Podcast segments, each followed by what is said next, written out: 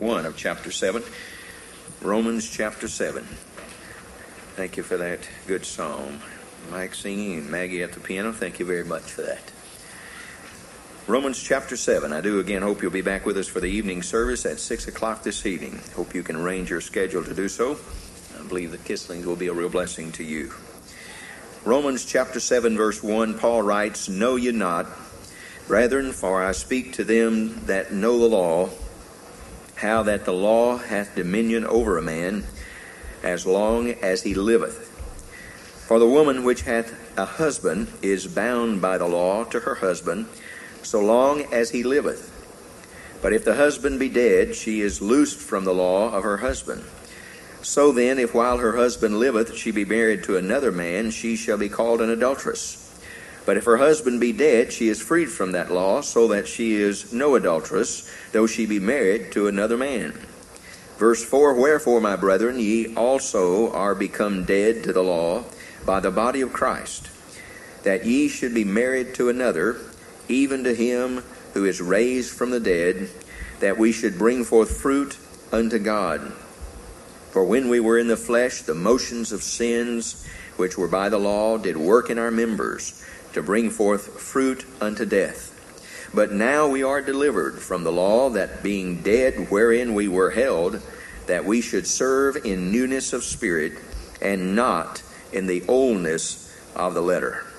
What this passage of Scripture is important to understand to begin with, as it is in all of Paul's writings in Romans, is this passage of Scripture is dealing with people who believed and held to the fact that the law, keeping of the law, was a way, a means to be accepted with God. That's still very much a predominant kind of teaching in our present society. You can turn on a radio or television, and there's these statements that preachers make all over the place that you have to be a good person to go to heaven. Let me tell you something nothing could be further from the truth. Heaven is not a place for good people, heaven is a place for saved people. And the difference in that is, and obviously saved people ought to be good people after they get saved, but being good is not what gets them there.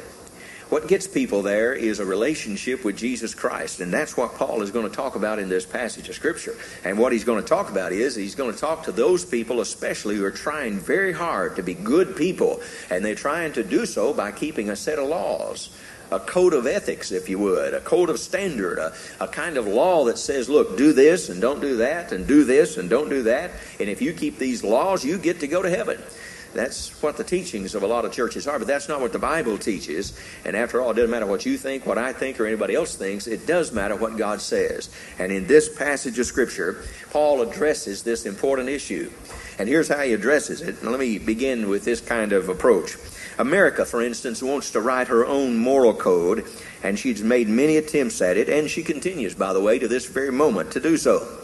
What's interesting to me is the human race, which obviously includes America, is under obligation and under dominion of the laws of nature and the laws of nature's God.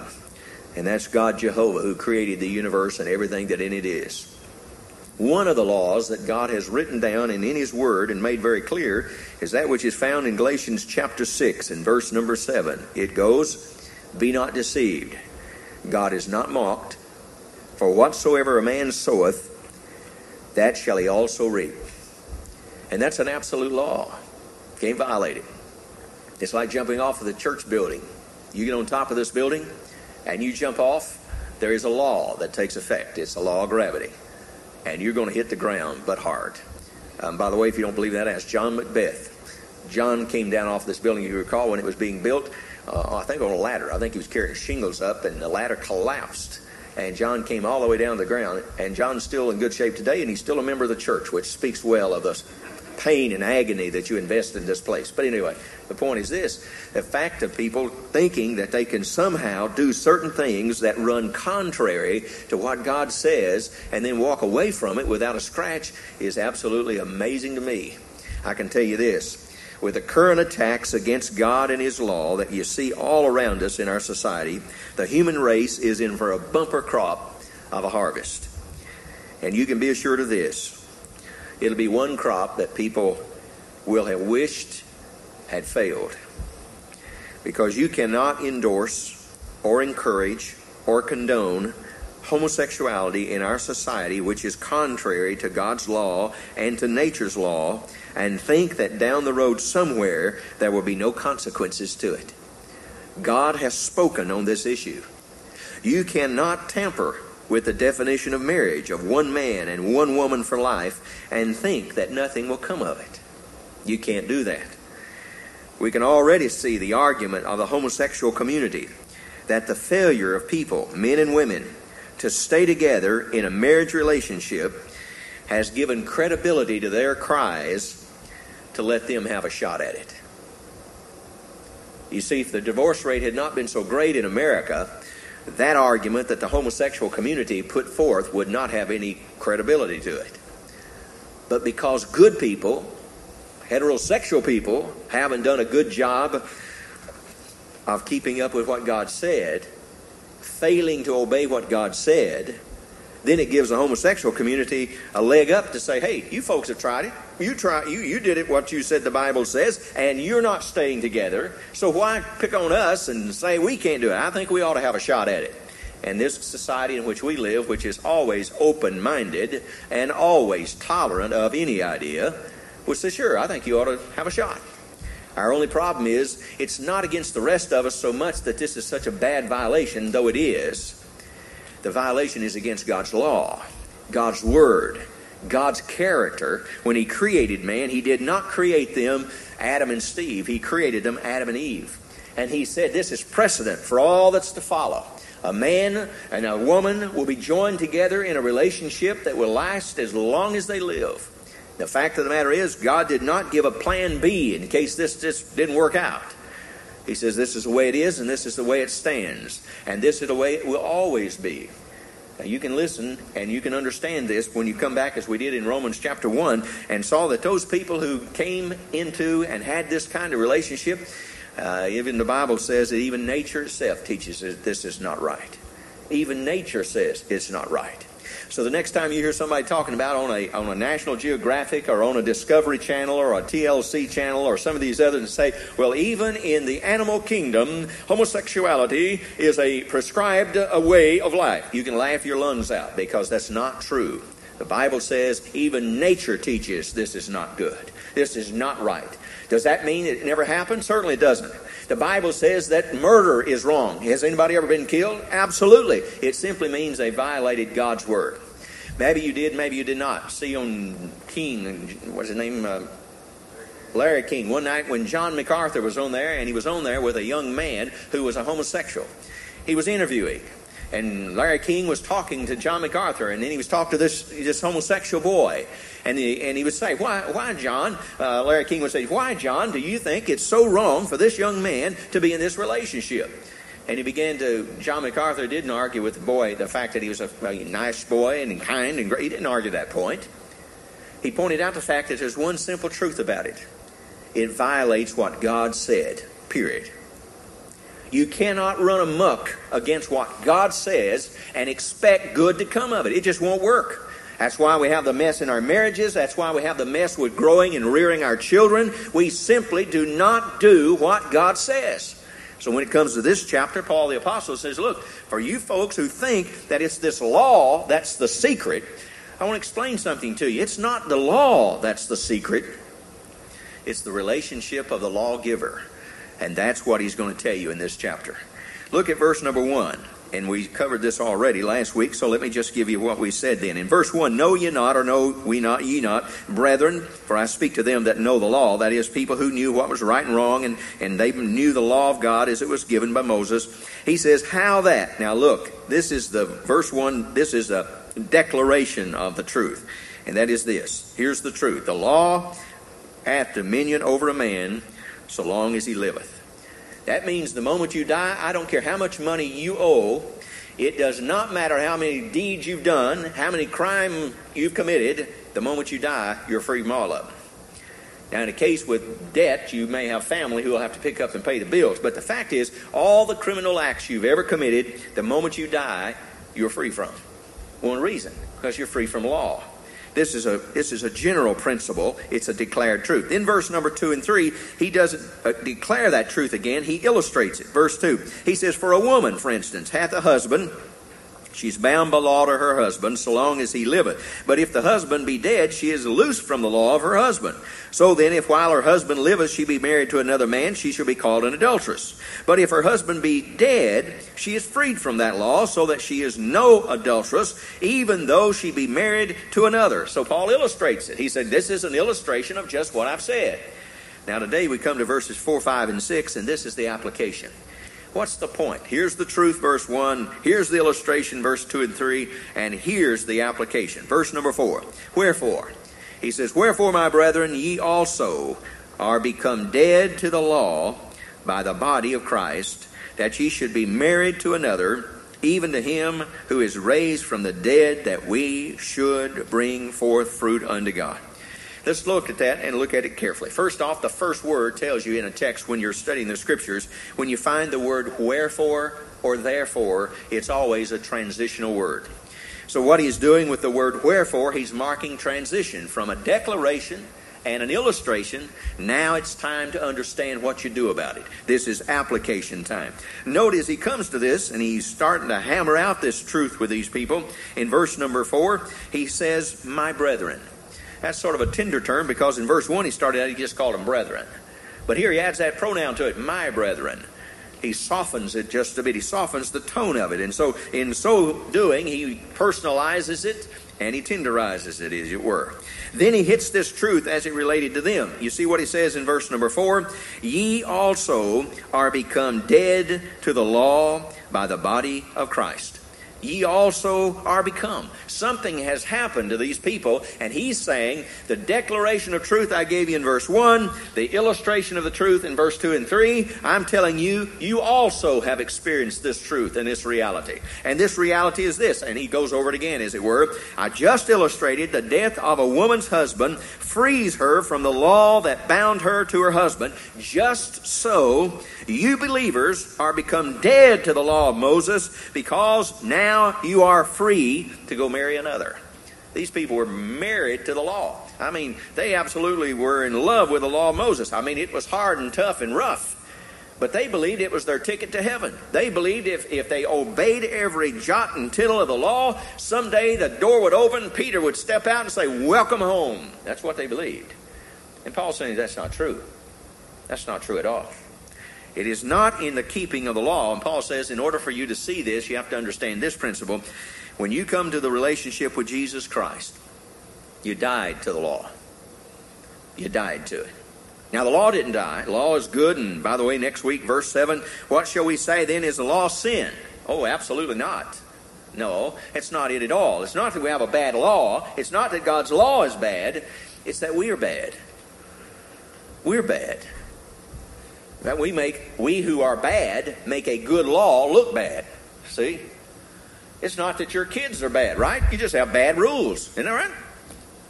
That's what they want you to believe. See, just bad rules. I'm bad. No, no, it's we're bad. Our kids are bad. They want to do what they want to do. They don't want to listen to mom and dad. They want to do their thing. And so it makes our rules look bad. But no, no, no, no. It's reversed. The rules are right. Mom and dad, if they do it under the auspices of what God's Word says, they lay down rules and regulations in the home to keep it in order and keep the family safe and keep their children on the right road to being the kind of young people they ought to be. But what does society say? Oh, you got bad rules, boy, bad rules. No, that's not right. It's because we're bad. And that's what we'll get into next week in verse 7. But for this moment of time, what Paul is saying here, and it's important, note the word become. You ought to underline it in verse number 4. Wherefore, my brethren, you also are become. The Greek word is thanatu. Thanatu doesn't mean a whole lot to much of us, but there's one thing about the word that stood out immediately when I saw it. When I read that, looked at it in my Greek New Testament, I noticed something unique about it. In this word, the tense of this word indicates a thoroughness, a completeness, a finality of the death that he's talking about. Ye are become dead. Thanatun, the tense of the word means absolutely finally dead. There's no such thing as this being done again later. This is not a do over tomorrow deal. When they became dead to the law, they were dead forever to the law. That's what the Greek word says. And it's the tense of the word that indicates that. By the way, it's in a, it's in a passive voice. A passive voice doesn't mean, again, a lot to you, except if you learn your English, you know that something passive means it's not you that did it, it's something done to you. in this context, that's exactly what it's saying. The believers do not die this death to the law.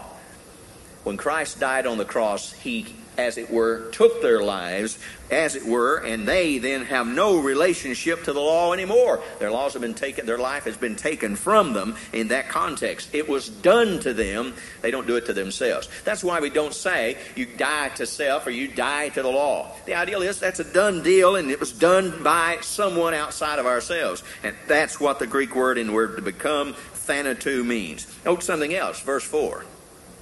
And this thing has, I think, a, when I read the scriptures, I look for verses like this one. This verse has a, a, a whole outline within itself. Look at this. The first question would come to me then how we are freed from the law. How are we done that way? How do you get freed from this law? He says it and says it straightforward. Ye also are become dead to the law. How? By the body of Christ. Well, what does he mean by the body of Christ? Anytime in the scriptures you use the body of Christ, you're talking about his crucifixion, his suffering, and his death. Always.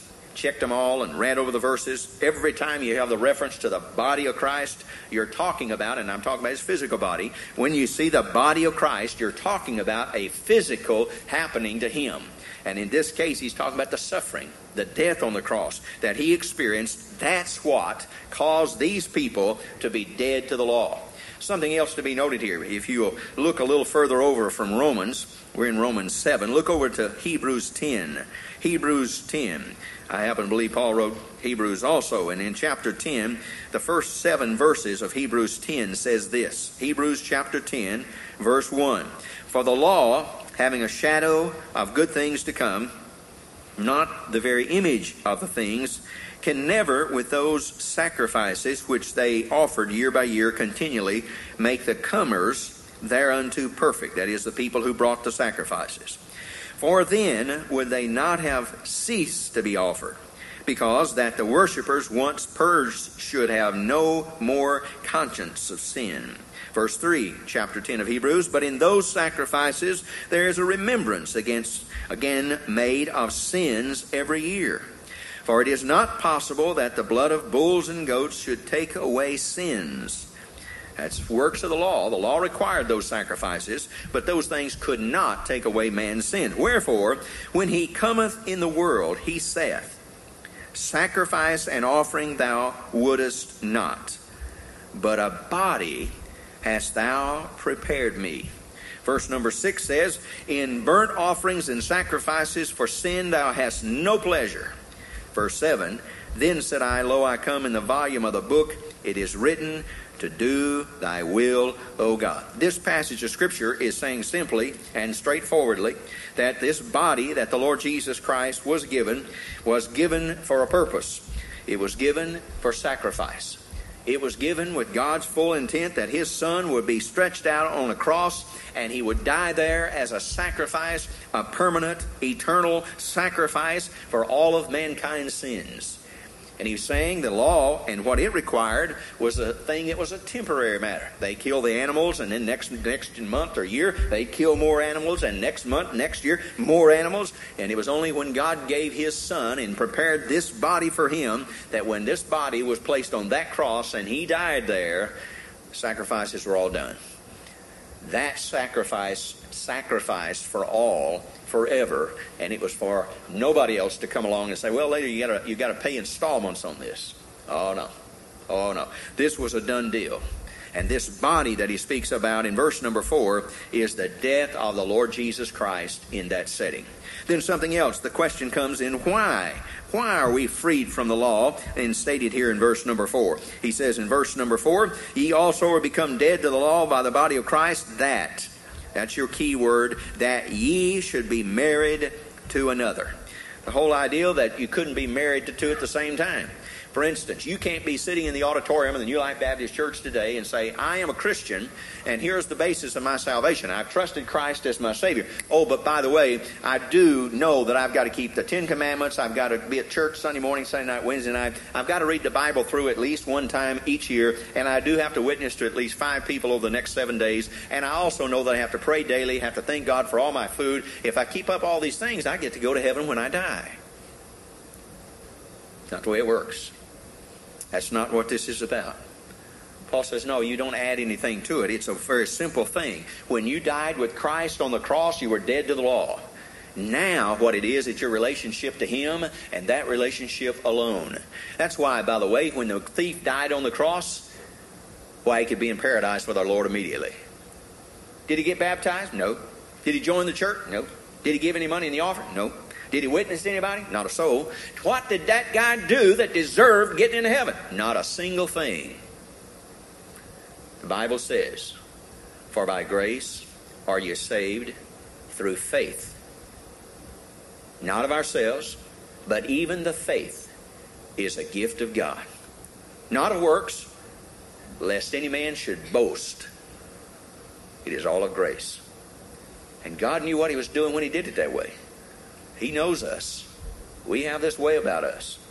Brian hit it well in Sunday school this morning, talking about this business of doing your alms before men.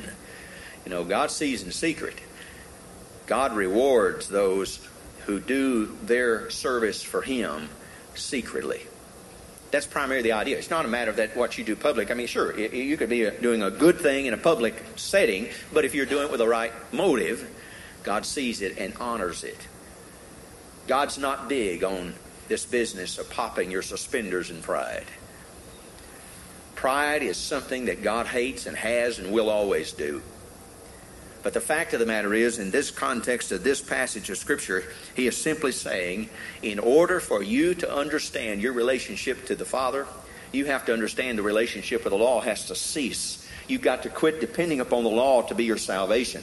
It is not your salvation. Your salvation is in a person, the person who wrote the law in God Himself. Note something else. Not only why we're to be freed from the law in verse 4, but notice something. Who then are we joined to? It puts it all in this one verse. He says, That ye also should be or are become dead to the law by the death of Christ or the body of Christ, that ye should be married to another. And here's who to. Who is this person we're married to? Even to him who is raised from the dead. And that context, I must tell you, limits the field. How many people do you know that got raised from the dead? And by the way, let me put it to you this way. This phrase puts it in a Greek grammar just slightly different, where it says, raised from the dead, never to go back to the dead. Jesus Christ didn't get raised from the dead on, on, uh, on a Sunday to die next Friday. See? The point made is he was raised from the dead, never to go back to be among the dead. He never did. He was raised eternally. What's important about this is if who you have joined yourself to for freedom from the law and for free salvation does not meet that criteria, then I must tell you, you married the wrong person, spiritually speaking. And there are people in this country who've married spiritually the wrong people. They've married themselves to denominations that teach you got to keep keeping the law. I, have a, a, Mormon neighbor. Many of you know that. He's a, he's a nice man. He and his wife both are very nice and kind people. But the fact of the matter is, he's depending totally on what he's doing in order to get him to heaven. And I don't uh, want to be unkind, but I'm sorry, he's not going to make it on that basis. Is he a good man? Yes, he's a good man. Does he earn a good living for it? Absolutely. Is he kind and gracious to me? Sure he is. But that won't get him there. And I don't care if it's my family, your family, my neighbor, your neighbor. If they do not do it God's way, they are not going to get into God's heaven. And until we wake up to that and understand that and embrace that, our problem is very simple. We don't want to be the guy that says, uh, you know, no, you can't go because you didn't do it God's way. I want you to know I'm not the guy calling the shots here. I'm telling you what God said about how you get to His heaven. And you and I have to be the same thing. You have neighbors that uh, that don't believe that. They need to see it God's way. They need to understand what God is saying. This is not a Baptist interpretation. This is a Bible interpretation. There is a way that seemeth right unto the man, unto man, the Bible says. But the end thereof are the ways of death. And I might add, and many go in thereat. So the Bible is dead set against the idea of working your way to heaven, whether by keeping a code of laws, rules, or behavior of good behavior, trying to do something that'll be good for people. You may be the nicest, kindest neighbor anybody has ever met. And I hope you are. But if you're depending on that to get you to heaven, I'm sorry, my friend, but your bag has holes in it. It'll not get you there. Notice the next thing. Also, notice this further why. There's another why we are freed from the law and we're married to the Lord Jesus Christ. Notice why we are. It even tells you this verse why, when you came to know Christ and you're married to Him, what was supposed to happen? Verse number four Ye also are become dead to the law by the body or the death of Christ, that ye should be married to another. And you can do that because you've died to the law, even to him who raised him from the dead. There's only one who that would fit. That's the Lord Jesus. And here's the reason that we should bring forth fruit unto God. You see, you can't read long or far into Paul the Apostle's writings without bumping into this subject of fruit bearing. Every time you read the epistles, you're going to run into it. This business of fruit bearing falls usually into two categories in Paul's writings. One of them is that which is what we call attitudes. In Galatians chapter 5 and verse number 22, Paul wrote this. He said, But the fruit of the Spirit is love, joy, peace, long suffering, gentleness, goodness, faith. Verse 23, meekness, temperance. Against such there is no law. That's the basics of attitude. Attitude. Do you have the fruit of the Spirit attitude? The fruit of the Spirit attitude. When you came to know Christ as Savior, when you got cut loose from the law, God expected you in being married to Christ, there'd be fruit brought forth, and the first line of fruit He wanted from you was a change of attitude. A change of attitude. Love, joy, peace, long suffering, etc., etc. Those are the uh, attitudes that we reflect. And I say to you, that's the first thing we ought to see in people. If you know Christ as Savior, the fruit of the Spirit ought to be obvious. It ought to come glowingly through. People around you ought to see and know and understand that. I get sick. I get tired. I get weary of people talking about how much they love the Lord and how much they want to be a blessing to people, only to go home and treat their families like dirt. I have real trouble with that. I have real trouble with that. And I'm saying to you that the Christian life is not served in a vacuum. You are what you are when you think nobody's looking. You are what you are when you are alone. You are what you are when you think there's absolutely no good that can come of what I'm about to do, and therefore I can do whatever I will. That's what you really are. And that's what you ought to understand because what that'll do to you and to me and everybody else, it'll keep you very humble. It'll knock the socks out of your arrogance. And it'll take you away from this business of making sure that when you're at church on Sunday, you really act right. See? How many times have our young people hear mom and dad on the way into church now, you better act right here? Excuse me, they ought to act right everywhere. They ought to act right everywhere. My dad made sure I acted right in some places. Now, grant you, I probably got away with a little more at home than I got away with anywhere else. But I've told you before, you know why my, mo- my nose looks so funny? Because it's been hymnal to death. I mean, my dad saw sat one arm length away and bam, and just kept listening. Bam. And I caught on after a while. That's why I got this nose this way. It could have been a lot worse. Oh, yeah, this could have been worse. Well, you say, was that right? Oh, absolutely not. My dad didn't read any books on it, see. You've read books on it. You know the truth. Yeah. Dad never believed in psychologists and psychiatrists and the whole 10 yards. He just believed in doing what he believed he ought to do. And he believed that it was inherent. When you had children, you somehow knew how to rear them. Now, I don't argue a lot of the points, but maybe or maybe not, he had an ideal. Here's my point here and now, and that's this. You see, when people get this idea that you just act Christian around other Christians, something is missing as the foundation for the whole relationship. It gets back to a law keeping. You know, everybody believes in law. Everybody does. Everybody does. Nobody doesn't. You go in anywhere, and, and let's just tell you, let me tell you this. You go in for lunch. When we leave here and you go to lunch, and there's a line of people standing in line to get their food, cut line.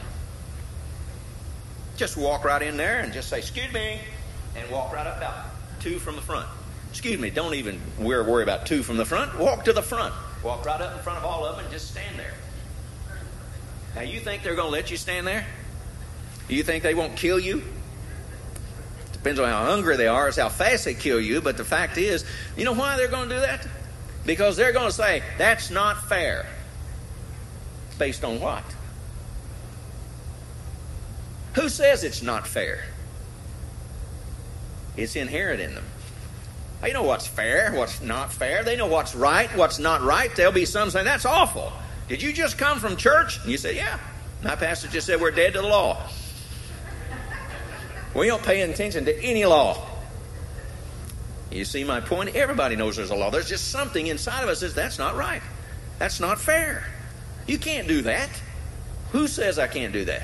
A law says I can't do that. A, it's an inborn thing. So my point about that is, what? How, how's all that changed? Well, it changed when I came to faith in the Lord Jesus Christ. I don't worry about the law part of it anymore.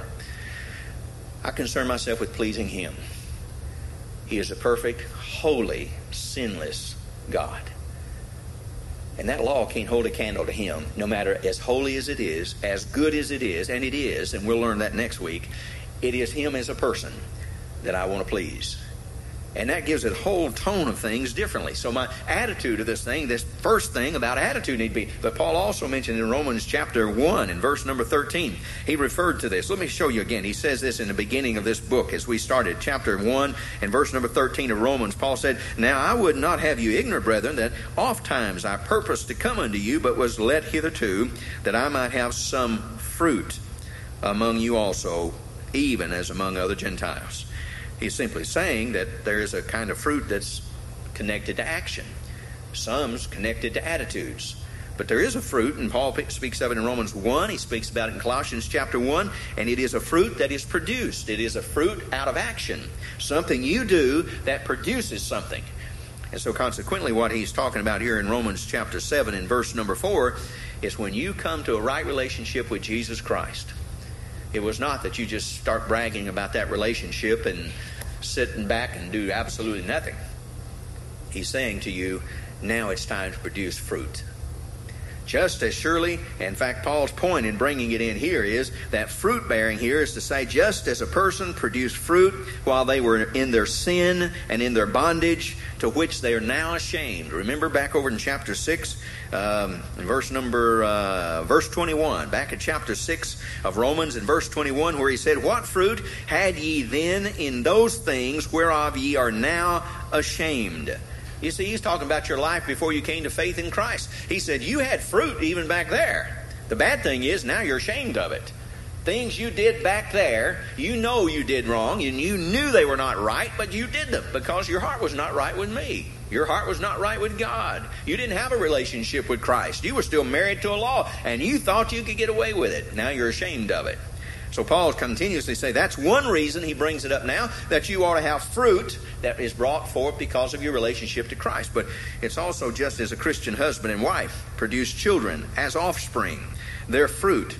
And the ideal is that they dedicate those children to the Lord Jesus Christ early and train them and nurture them in the things of the Lord with one reason that they bring honor and glory to God all the days of their life. You see, and that's what Paul's coming at here in this context. He's saying, so every believer joined, married to Christ, should bring forth fruit to God's glory. So the issue is have you been joined to Christ? Have you trusted Christ as Savior? Or are you still trying to keep a whole list of laws, the Ten Commandments included, and you think that's going to get you into heaven?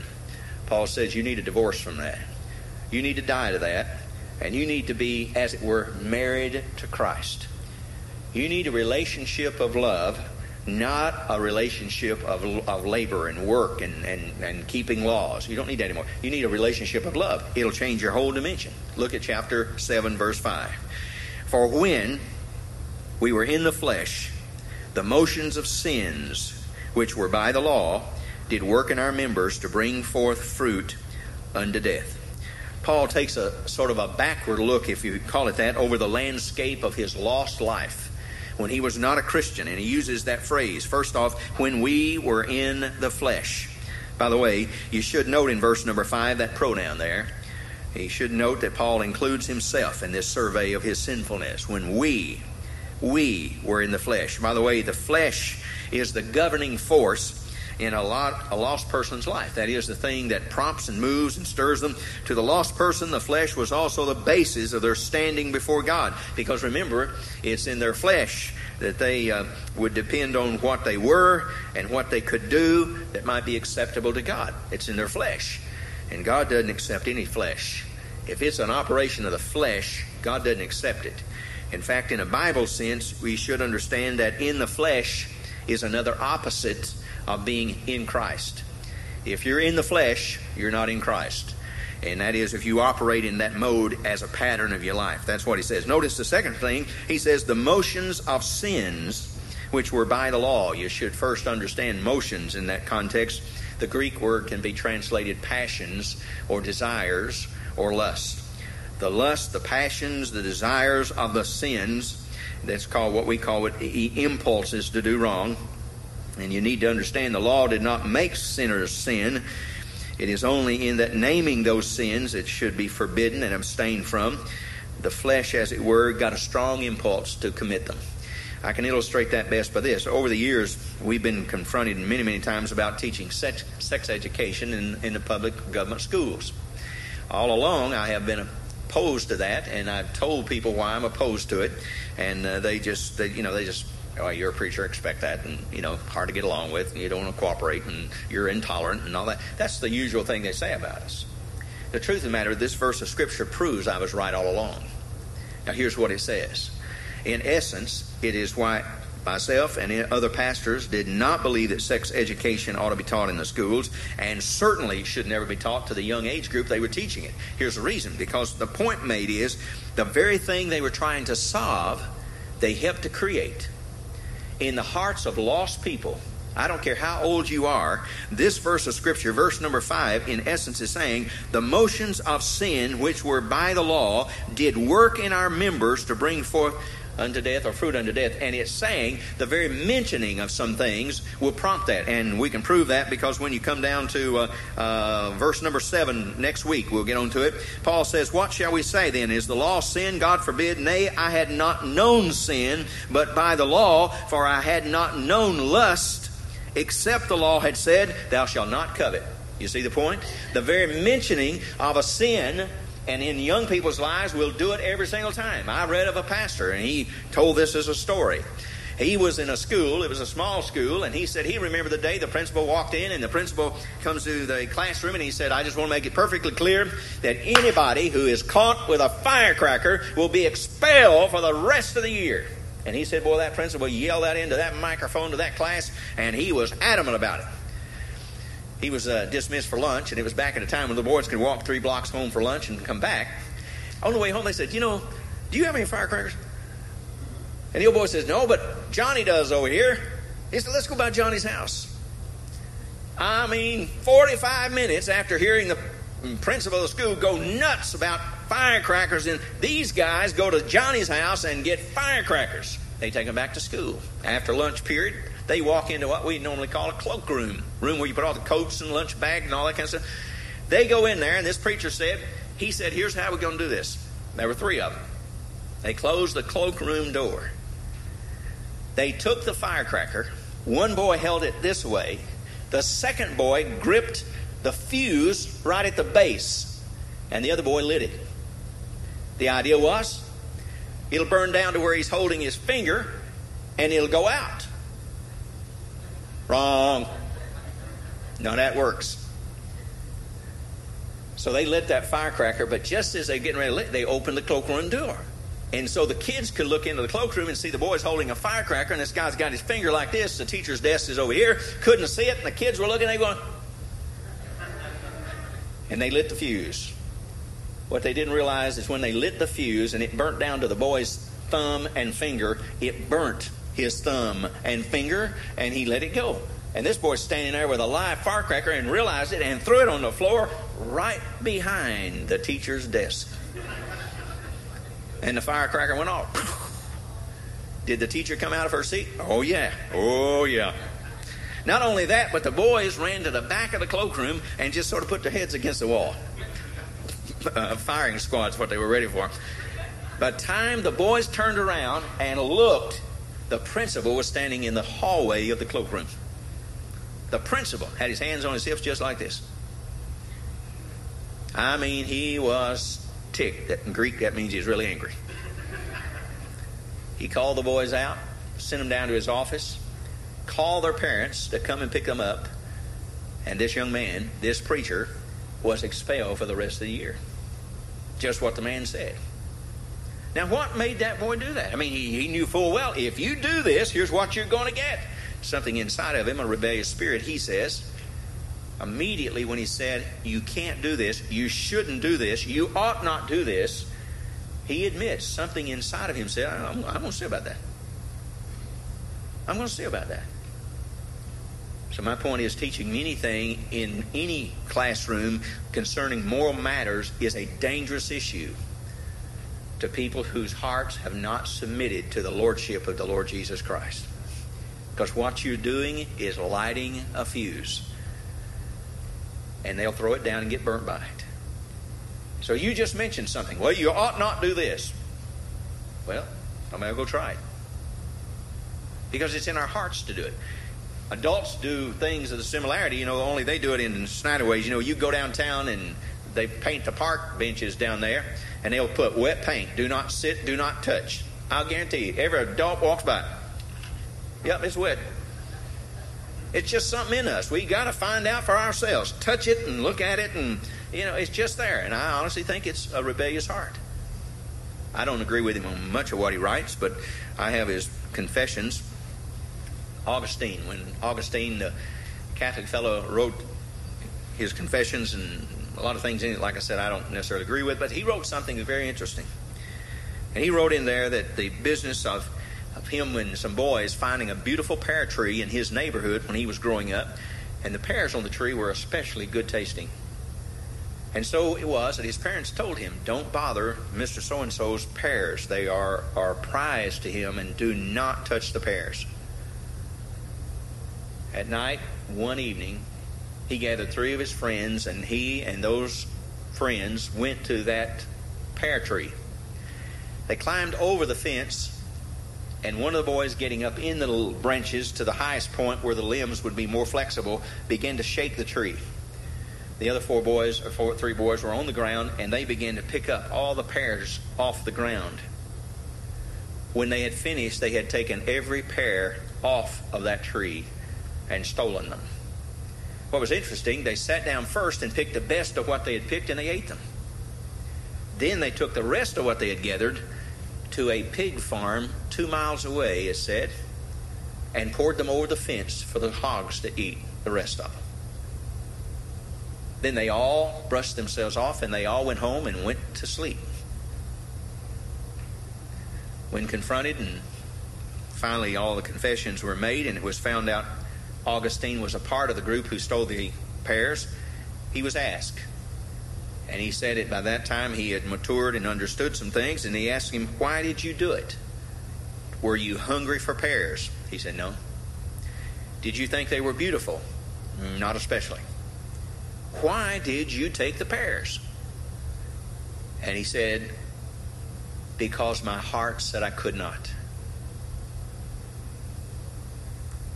And he said, In my heart, my heart knows I'm a thief at heart.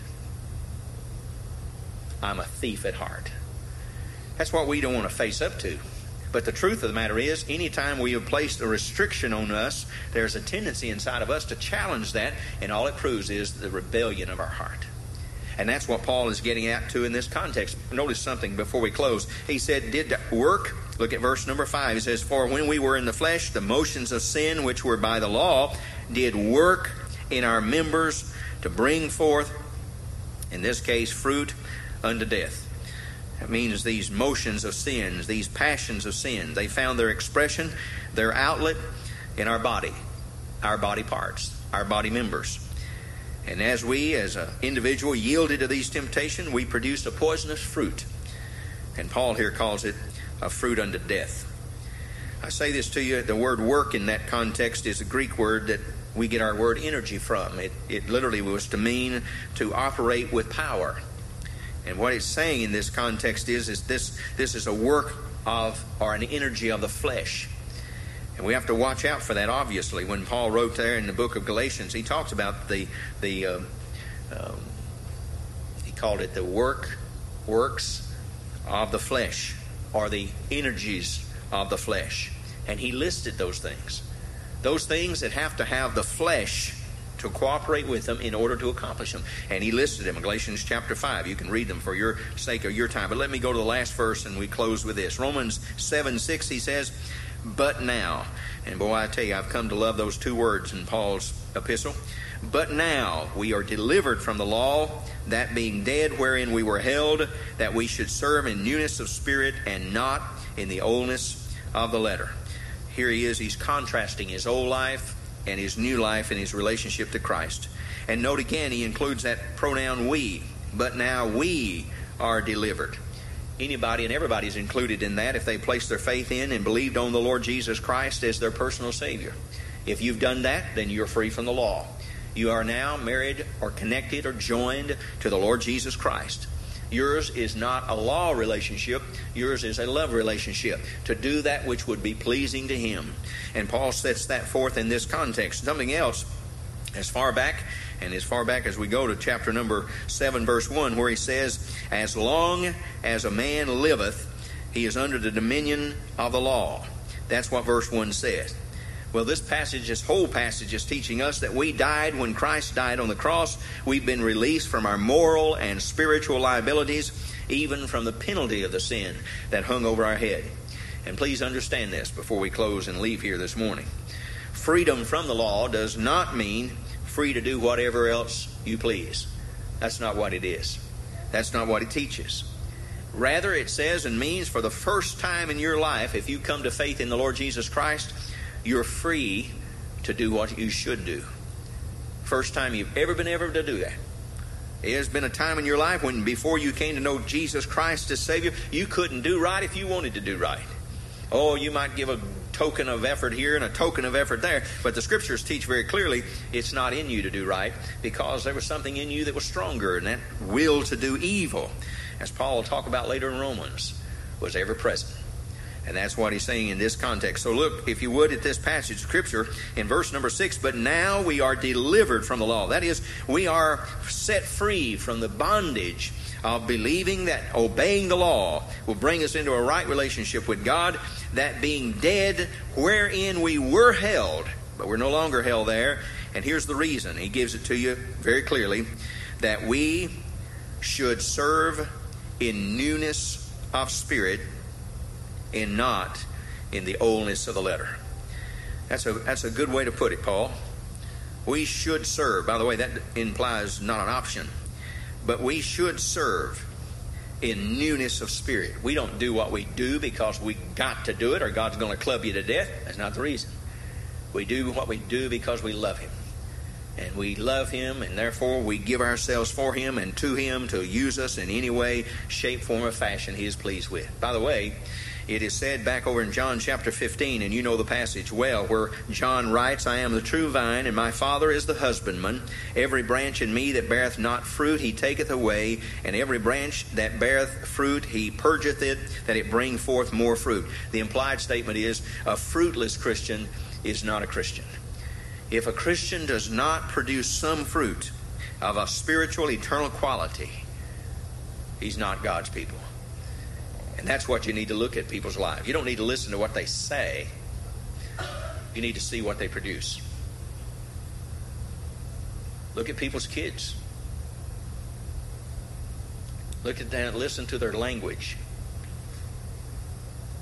What's their behavior? Are they people who have an attitude of gratitude? Are they always complaining, grumbling, murmuring? You see, when you come to understand you are what you are by the grace of God, there's an attitude of gratitude that just sort of saturates your soul. When you know you're not going to heaven because of what you've done, in the sense that your works and your effort to be accepted by God, you're going to heaven because of what somebody else did for you.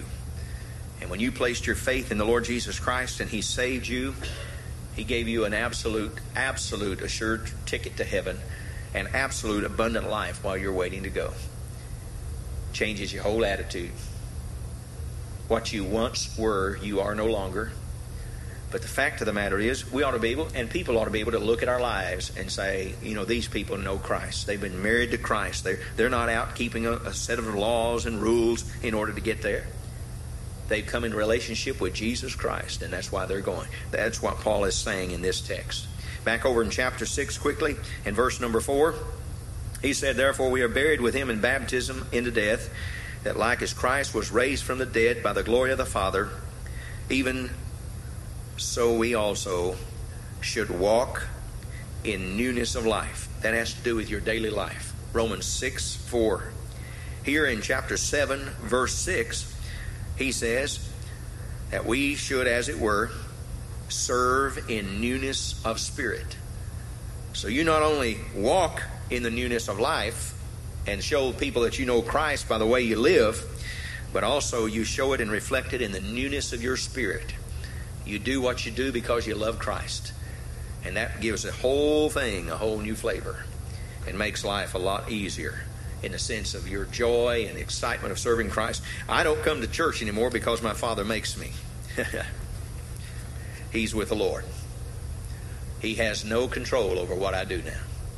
All those things he used to say, You are not to do this, I could go do them if I wanted to. I just don't want to. Because my father introduced me, as it were, to the Lord Jesus Christ. He said, Someday you'll be out from under my house and out from under my rules, and you can do whatever you want to do. You'll be a free man. But he reminded me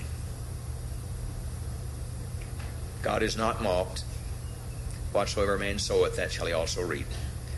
And he said, God has laws. And if you violate those laws, you'll be the one paying the price. But he doesn't want you to always just keep laws. He wants you to have, as it were, a relationship with him. And that relationship with him is this relationship of knowing Christ as my personal Savior. Christ died for me, and I believe on him as my Savior. And once you believed on Christ as Savior, then all this other business about law keeping is a matter of my own conviction, my heart of love. I want to do what's right. I will do what's right. And that what gives the impetus for people to stay at the stuff when it going gets tough. Otherwise, laws might be a hard reason to do some of the things we're asked to do. I hope God will use this in your life and your heart. If you're here now and you do not know Christ, you're uncertain of your relationship to it, I encourage you as we sing the invitation song to come and allow us to show you from the Bible how you can be saved and know it right here, right now. Our Heavenly Father, we thank you for your word. Thank you for the Holy Scriptures. Thank you for the privilege we have to handle them and read them and study them, memorize them, and, and share them with others. And thank you for the moments we've had together this morning in the Sunday school hour and the worship service. And now we're more accountable. We cannot plead ignorance as to saying things that we've heard in Sunday school and the things we've heard in the worship service. We're no longer an excuse for us to say, I don't know and I don't understand. So this morning, I pray, Father, that you might work in every heart of every man, woman, boy, and girl in this building. I pray you'd cause us to face up to the reality of the question whether or not right now, right here in this place, has there ever been a time where I have believed on the Lord Jesus Christ and his finished work? Have I done that? Have I believed on Christ? Or am I still struggling to try to keep the laws, the Ten Commandments, and do things that would win God's favor? Or am I resting in the finished work of Jesus Christ? And now, in this resting position, I can serve Christ with love and admiration and loyalty and commitment like I have never had before. I pray today, Father, that you'll speak to hearts and work in lives. And those who need to know Christ, may you draw them by your Spirit and allow someone here in our fellowship to show them from the Scriptures how they can be certain and sure Christ is their Savior, heaven is their home, and life lived here until we go can be abundant. I pray for those who ought to come for baptism. They've already trusted Christ and they know that, but they need to follow you in believer's baptism. Or those who ought to come for church membership. Or those who ought to come for prayer. Whatever the need is, help us to make the decisions that you've ordained for this hour. In Christ's name we pray. Amen. Would you stand with us, please, and turn, if you need a hymn book, to 282, just as I am. If God has spoken to your heart this morning about your standing before Him, your relationship to Him, let me encourage you to come as we sing the first stanza. We'll have someone here who'll be glad and honored to show you from the Scriptures what your need is and how to address it from a biblical standpoint. But we first need you to make that move toward that end. If God has spoken, you obey him, please. 282, verse 1. Let's sing together, please. Singing, just as I am. If God has spoken to your heart, would you come? If God has spoken to your heart, would you come? If God has spoken to your heart, would you come?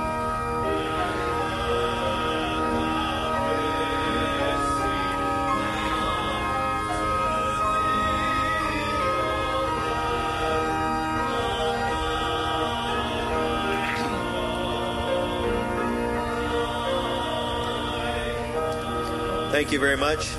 We thank you for your patience this morning. And yes, I did preach longer than usual, and the reason is very simple. After I'd said what I did about you cutting line, I don't want you to do that. And I thought the best way to do it is just keep you here until everybody else is done so you'll be able to walk right in and get fed. So, anyway, thank you for staying with us. I hope you will come back, be with us in the evening service tonight. Steve Kissling will be here, he and his wife, missionaries to the military. Hope you can come and join us in the service tonight. Let us pray together. Our Father in heaven, we are grateful for the grace that's ours through the Lord Jesus Christ. We are also grateful that we do not have a salvation that we have to pay installments on by keeping up to a certain rules and regulations or laws. We're glad that Christ is the fulfillment of the law. He did everything that it demanded.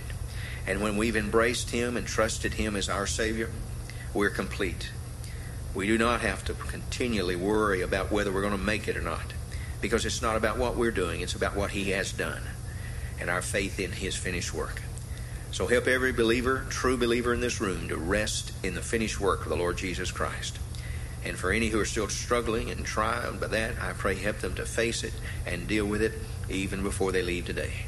Bless as we return for the evening service. Bless Brother and Mrs. Kissling. Use them in our fellowship. Pray you help us to be informed of their work so we can both give and pray and stand with them in this great ministry. Thank you again for your love and mercy to us and for the privilege and the measure of health we enjoy in being here this morning. Bless now and give safety as we go. In Christ's name we pray. Amen. May the Lord bless you and keep you until we meet again. You're dismissed.